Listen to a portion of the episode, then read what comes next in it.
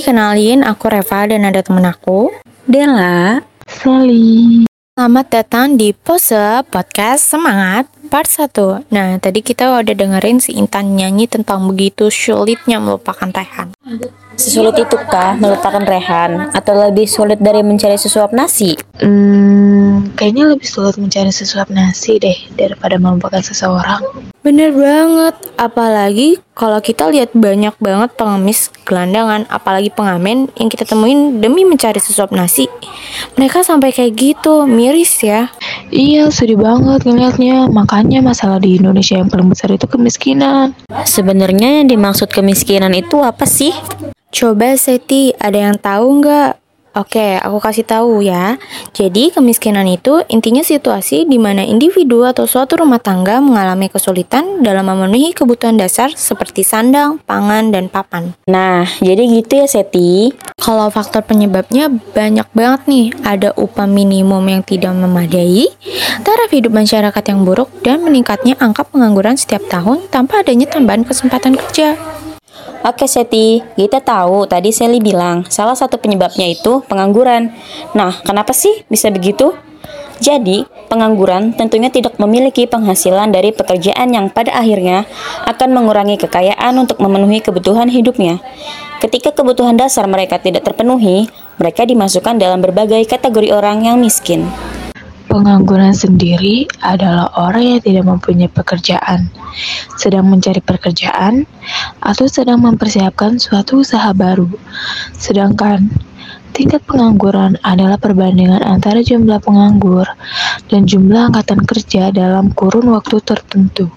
Menurut data Badan Pusat Statistika atau kita sebut BPS mencatat kenaikan angka kemiskinan pada tahun 2020 mencapai 26,42 juta jiwa atau sekitar 9,78 persen.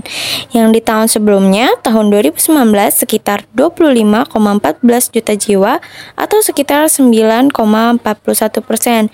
Nah, ini terjadi kenaikan sekitar 0,37 persen.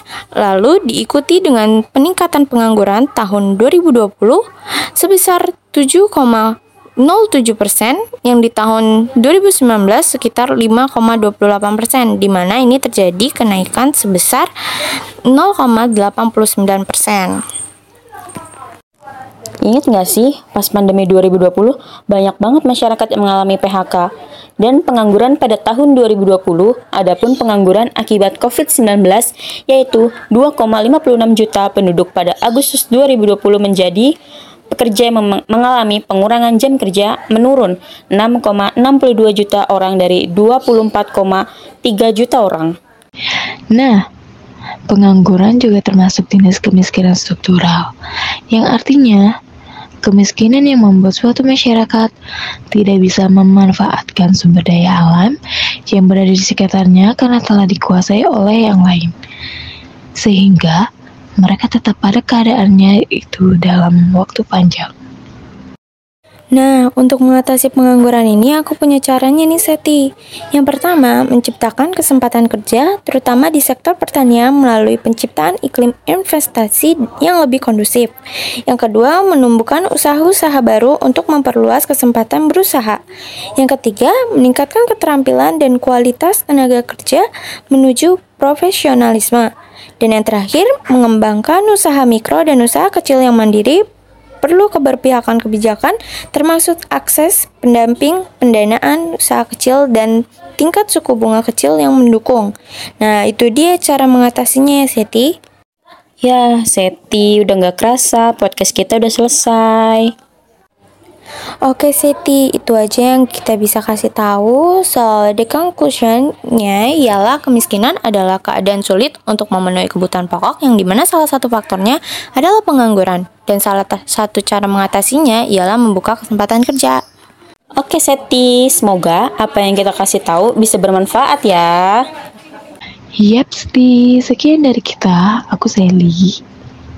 Aku Reva, Dela, pamit undur diri ya. Thank you.